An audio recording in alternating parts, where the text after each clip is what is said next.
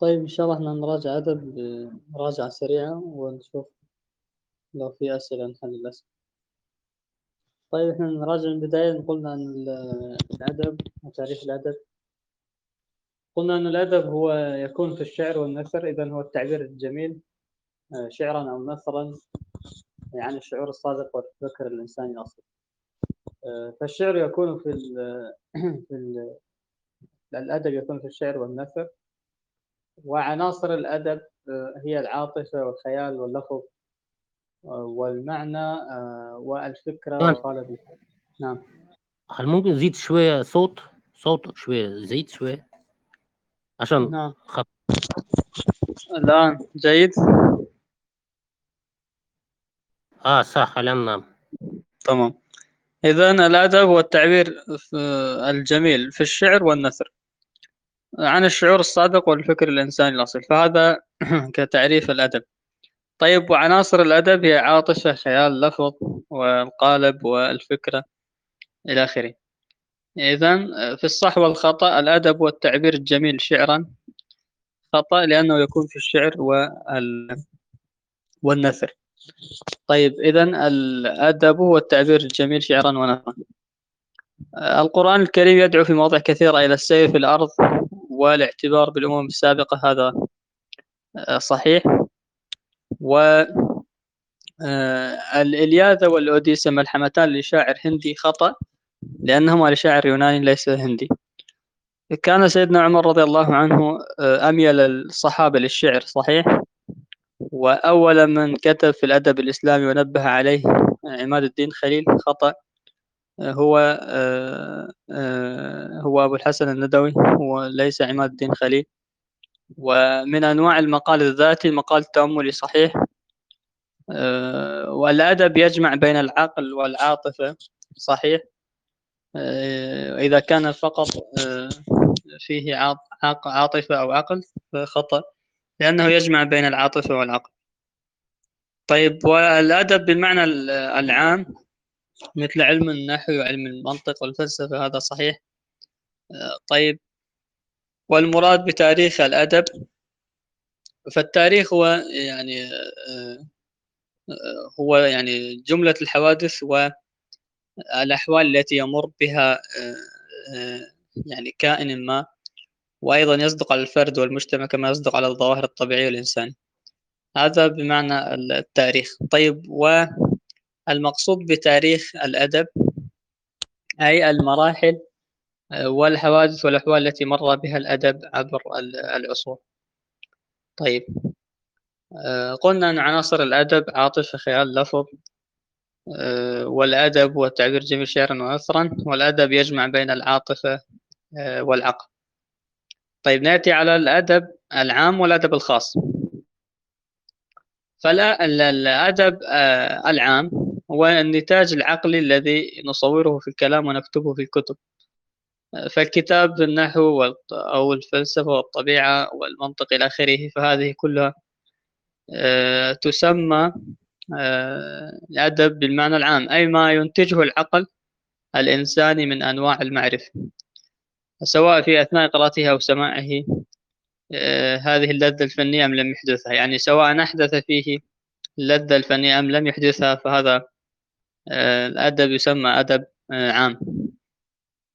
أما الأدب الخاص هو الكلام الجيد الذي يحدث في نفس قارئه وسامع وسامعه لذة فنية سواء كان في الشعر أو النثر.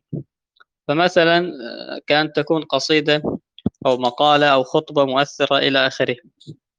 إذا الأدب الخاص فيه ذوق وحس وشعور ويمس ملكة تقدير الجمال في النفس. هذا آه، الأدب بالمعنى الخاص. إذا آه، من أمثلة الأدب العام مثلا تقول علم النحو أو علم المنطق والفلسفة إلى آخره. ومن أمثلة الأدب الخاص كمثلا قصيدة أحمد شوقي أو ديوان المتنبي آه، إلى آخره. طيب نأتي على الأدب الإنشائي والأدب الوصفي. والأدب الإنشائي آه، هو الذي يعبر فيه الأديب عما يعتري النفس من انفعالات نحو المشاهد والأحداث والمناظر المختلفة في الحياة وينقلها للقارئ أو السامع في صورة فنية مناسبة. هذا الأدب يسمى أدب إنشائي. إذا وينقسم إلى ذاتي وموضوعي. والأدب الذاتي هو آه، أن يعبر الأديب عن ذاته عن خواطره مشاعره آرائه آه، إلى آخره. آه، فهذا يسمى أدب ذاتي. أما إذا كان أدب موضوعي فالأدب الموضوعي لا يعبر الأديب فيه عن عاطفته وذاته أو أحاسيسه وإنما هو يتحدث عن الآخرين. عن ما في نفوسهم ويندرج تحت الأدب الموضوعي آه، نوعين هما آه، الشعر القصصي والشعر آه، التمثيلي. والشعر القصصي الملحمي هو شعر يعني يسرد وقائع وأحداث بشكل شعري ومن يعني من من ضمنه أيضا ما تسمى بالملاحم. والملاحم هي يعني أن يتحدث الشاعر عن قصة أو حادثة ما بشكل شعري وهذه تسمى ملحمة ومن أمثلتها اللي هي قلنا الياذا والأوديسة هذا هاتين الملحمتين لشاعر يوناني آه، ومن الملاحم أيضا في ملاحم آه، أخرى في يعني اسمها المهابهارتا لشاعر هندي وأيضا الشهنامة لشاعر فارسي فارسي. هذا من أمثلة الملاحم. اللي هي من آه، من الشعر القصصي الملحم طيب والشعر التمثيلي هو شعر آه، يمثل على المسرح آه، ويتم فيه يعني الحوار والمحاورة بين الممثلين. إذا هو يكتب ويتم تمثيله على المسرح هذا يسمى يعني شعر مسرح. طيب الشعر القصصي والمسرح التمثيلي لم يكن موجود في الشعر العربي. ويعود ذلك إلى عدة أسباب. إذا ما أسباب خلو الشعر العربي من الشعر القصصي والتمثيلي هذا مهم وأتى في الامتحان يعني. فتقول هو لعدة أسباب منها أن هذين النوعين يحتاجان إلى آه، يعني فكر وروية والعرب هم أهل بديهة وارتجال. وأيضا هذا يحتاج إلى آه، يعني الإلمام ودراسة طبائع آه، الناس والعرب ما تفرغوا لدراسة وتحليل طبائع الناس. وأيضا آه، هذين النوعين يحتاجان إلى التطويل والتحليل والعرب هم أشد اختصار آه، للقول. وأيضا يعني الشعر القصصي والتمثيل يحتاجان إلى الأساطير والخيال. وهذا لم يكن متوفر لدى العرب وأيضا يحتاجان إلى التدوين ويعني العرب قديما كانوا آه، يعني أميين لا لم تتوفر لديهم الكتابة والقراءة بشكل كافي طيب الأدب الذاتي هو الذي لا يعبر الأديب فيه عن ذاته خطأ هو الذي يعبر فيه عن ذاته الأدب الموضوعي هو الذي آه، لا يعبر فيه عن ذاته وإنما يعبر عن الآخرين هذا صحيح. ومن أقسام الأدب الموضوعي قصصي وشعر تمثيلي هذا صحيح. والشعر العربي عامة آه، كان خاليا من الشعر القصصي الملحمي صحيح. من أمثلة الأدب العام الفقه الحديث التفسير أنه صحيح. من أمثلة الأدب الخاص ديوان المتنبي قصيدة أحمد الشوقي هذا أيضا صحيح. طيب متى تكون القصة ملحمة وما أقسام آه، الملحم؟ فتكون القصة ملحمة إذا صورت الأمجاد الحربية والبطولات آه، ورصدت مفاخر قومية. هذه تتحول القصة إلى ملحمة وهناك ملاحم طبيعية وملاحم صناعية. من أمثلة الملاحم الطبيعية هي الإلياذة والأوديسة ومن أمثلة الملاحم الصناعية اللي إلياذة اللي شاعر روماني اسمه فيرتشيل الروماني. هذه أمثلة الملاحم الصناعية. طيب نأتي على موقف الإسلام من الشعر. وهل الإسلام حرم الشعر أو لا؟ فموقف الإسلام من الشعر يعني لو هو لم يحرمه جملة ولم يبيحه جملة وإنما هذب الشعر ويعني دعم الشعر الجيد وذم الشعر السيء. والإسلام لم يحرم الشعر وإنما الآيات التي كانت تتحدث وتخص النبي عليه الصلاة والسلام كانت لحكمة معينة ومنها قوله عز وجل وما علمناه الشعر وما ينبغي له. فهذه الآيات يعني تفند يعني زعم المشركين أن أن النبي عليه الصلاة والسلام قد ألف القرآن من عنده فهذا جاء ردا على زعمهم أنه ما لم يكن شاعر ولم يتعلم الشعر. إذا هذه الآيات لا تذم الشعر وإنما هي تتحدث بخصوص النبي عليه الصلاة والسلام. وأيضا ذم الشعر في القرآن كان ذم الشعر السيء في قوله تعالى ألا ترى أنهم في كل واد يهيمون ويقولون ما لا يفعلون. والشعراء يتبعهم الغاوون. يعني إلى إلى آخر هذه الآيات.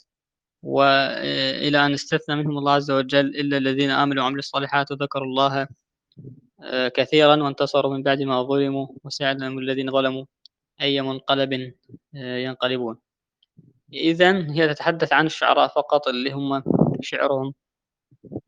فيه أشياء ومبالغات وأشياء ليست حقيقية وفيها الذم والتعرض للناس. أما الشعر الجيد فالإسلام لم يحرم فمن أمثلة الشعراء المسلمين في زمن النبي عليه الصلاة والسلام منهم حسان بن ثابت. وعبد الله بن رواحة وكعب بن مالك. إذا الإسلام لم يحرم الشعر وإنما شجع الشعر بعدما هذبه وحدد معالمه. وأيضا كان موقف النبي عليه الصلاة والسلام موافق لموقف القرآن وامتدادا له. ولم ينهى النبي عليه الصلاة والسلام عن الشعر بل شجع الشعر واستمع إليه. وكان عليه الصلاة والسلام أيضا يستمع الشعر ويثيب عليه ويستجيب له. فكان موقف الرسول عليه الصلاة والسلام موافق لموقف القرآن الكريم من الشعر.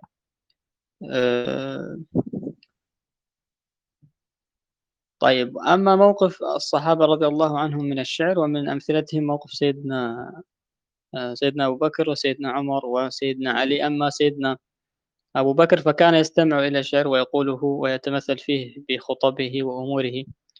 كلها ومن أمثلتها هي أمثلة كثيرة. ومنها أيضا ومن موقف سيدنا عمر أيضا رضي الله عنه فإنه أيضا كان يستمع للشعر ويقوله وكانت من أحب الأشعار إليه أشعار زهير بن أبي سلمة. وكان أيضا ينتقد الشعر لأنه كان على دراية ومعرفة بالشعر الجيد. وأيضا موقف سيدنا علي رضي الله عنه فإنه أيضا كان يقول الشعر ويستمع إليه ويثيب عليه. ومن أمثلة موقف سيدنا علي من الشعر قصته مع هذا الإعرابي الذي جاءه يطلب حاجته. فأعطاه سيدنا علي حاجته وأنشد هذا الشعر الإعرابي فيه شعرا. فأعطاه سيدنا علي أيضا خمسون دينارا أيضا مكافأة له على شعره. إذا هذا هو موقف الإسلام وموقف النبي عليه الصلاة والسلام والصحابة رضي الله عنهم من الشعر.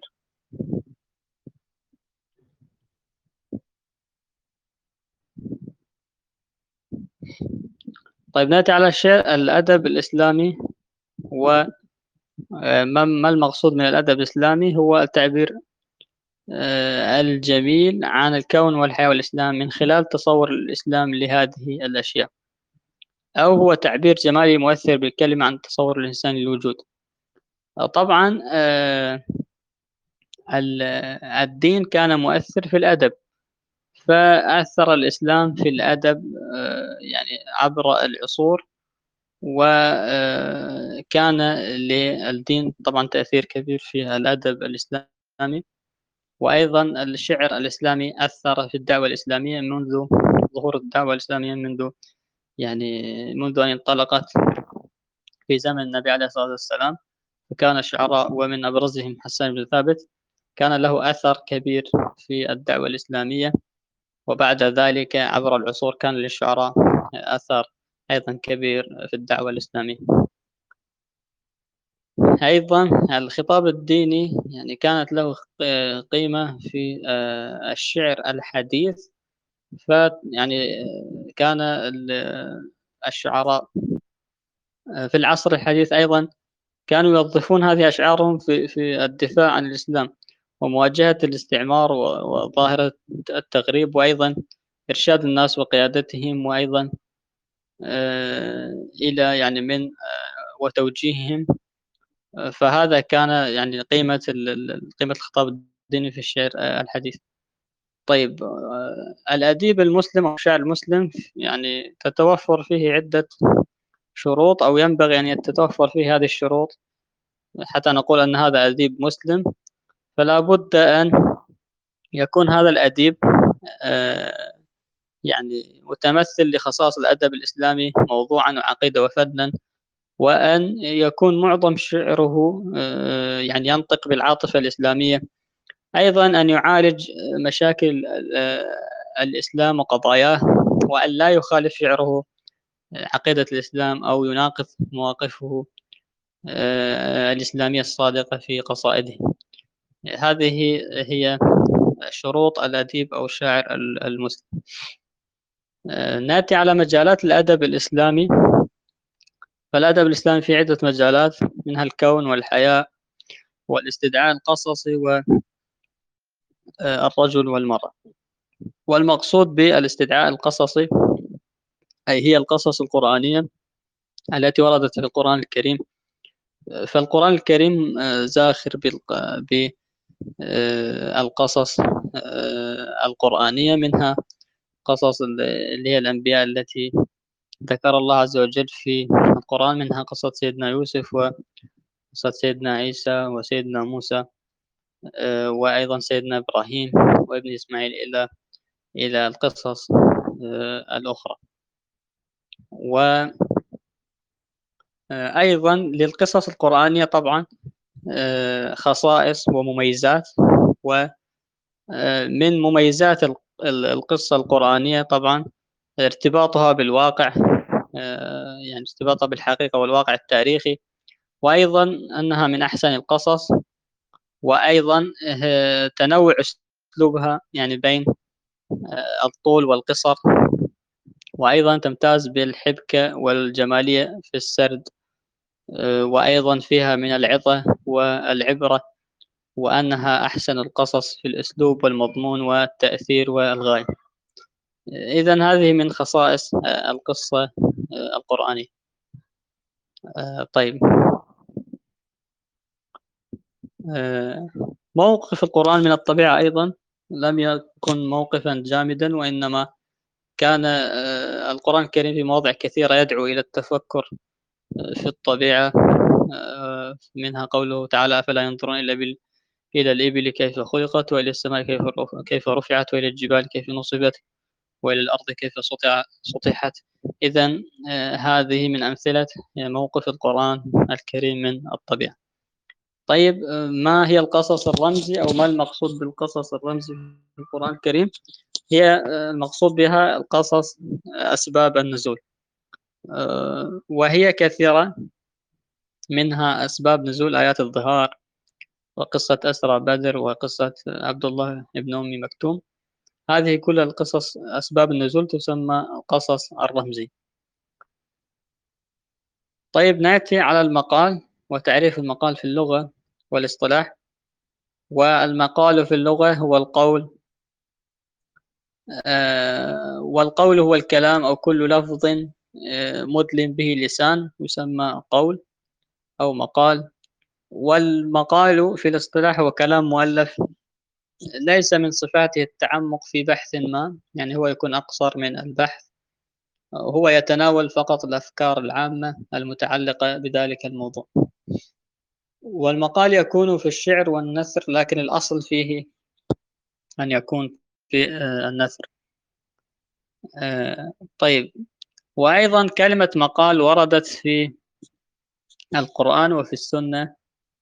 ففي القرآن وردت في قوله تعالى ومن أحسن قولا ممن دعا إلى الله وعمل صالحا وقال إنني من المسلمين وأيضا وردت في السنة النبوية بقوله صلى الله عليه وسلم نظر الله امرئ سمع مقالتي فحفظها ورعاها وأداها والمقال طبعا ينقسم إلى مقال موضوعي ومقال ذاتي.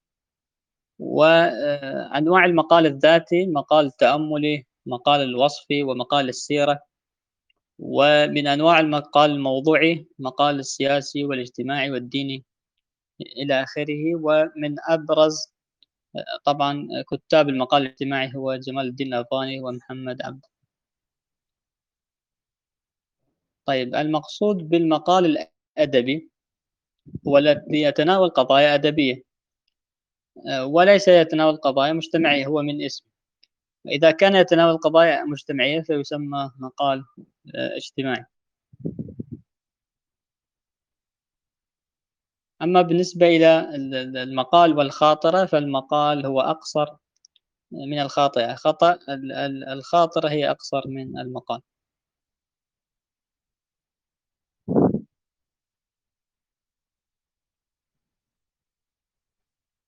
طيب ما الفرق بين المقال والخاطرة أن آه، الخاطرة تكون أقصر من المقال وأيضا آه، الخاطرة هي عارضة طارئة وهي فكرة ليست يعني ناضجة وإنما عارضة وأيضا آه، هي لا تحتاج إلى أسانيد وحجج لإثباتها فهي أقصر من المقال وأيضا هي عادة لا تكون يعني لا تعنون في العادة فلا يكون لها عنوان مثل المقال.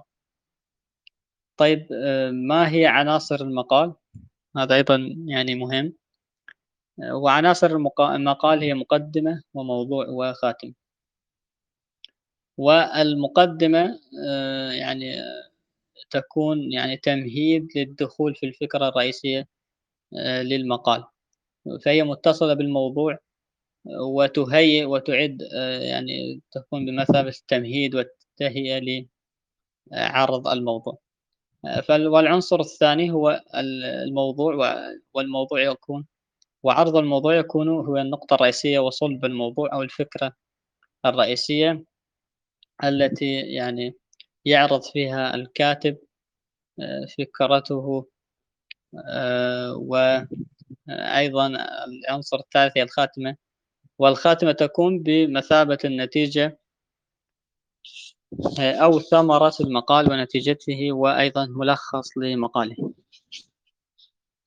طيب الفرق بين المقال الموضوعي والذاتي إذا كان الكاتب يكتب فيه عن شخصيته وتظهر يعني جلية فهذا يسمى يعني مقال ذاتي. أما إذا كان الكاتب لا يهتم يعني شخصه أكثر من الموضوع فهو يكتب آه، في موضوع ما فيسمى هذا في آه، مقال موضوعي.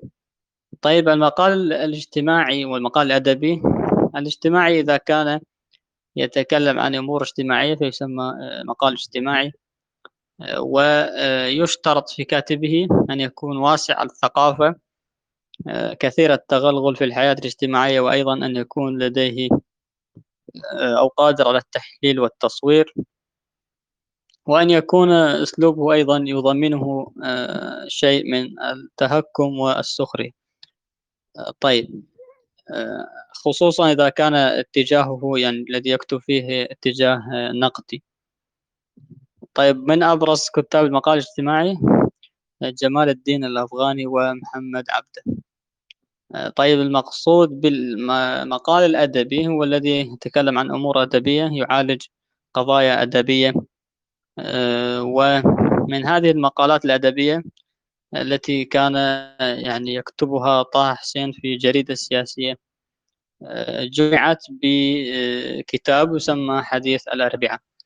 إذا إذا المقصود بحديث الأربعاء هي مجموعة المقالات التي كانت يكتبها كان يكتبها الدكتور طه حسين جمعت في عنوان في كتاب بعنوان حديث الأربعاء. أبرز سمات كاتب المقال الأدبي أن يكون لديه معرفة بأسرار اللغة ومفرداتها وأيضا أن يكون على دراية بالبيان الجيد آه، في فن المنظوم والمنشور وأيضا آه، أن يكون لديه استعداد شخصي وحس آه، مرهف وذوق رقيق. أيضا من أشهر كتاب الأدب المقالي مصطفى الرافعي وجبران خليل جبران وأحمد أمين ومصطفى المنفلوطي وعباس العقاد. هؤلاء من أبرز كتاب المقال الأدبي.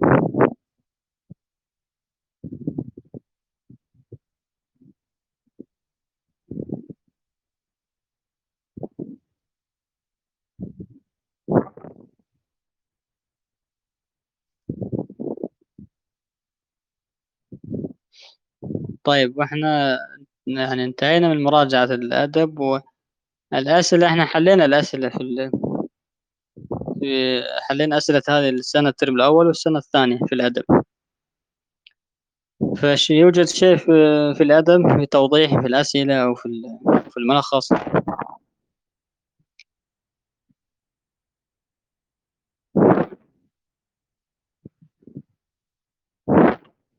جزاك الله خيرا كله تمام. الله يسلمك. يلا شباب بالتوفيق إن شاء الله. جزاك الله خير. آمين. ركزوا جيدا وإن شاء الله امتحان سهل بإذن الله. نعم نتصل بك في عدة في أثناء الامتحان إن شاء الله. وأنت آه. تجيب علينا عشان أغششك عشان يكون غش ها؟ لا أنت أقرأ إن شاء الله وذاكر لا سرخان. هو ليس هو غش هو مساعدة. مساعدة آه في الاسم فقط. طيب يعني راجعوا وركزوا إن شاء الله وخذ وقتك في الامتحان ولا تخرج يعني بسرعة خذ وقتك وجاوب واكتب يعني اكتب اللي تعرفه حتى اكتب بزيادة عشان يعني المصححين إن شاء الله. يعني يعطوكم الدرجات الكاملة وبالتوفيق يا رب إن شاء الله لكم.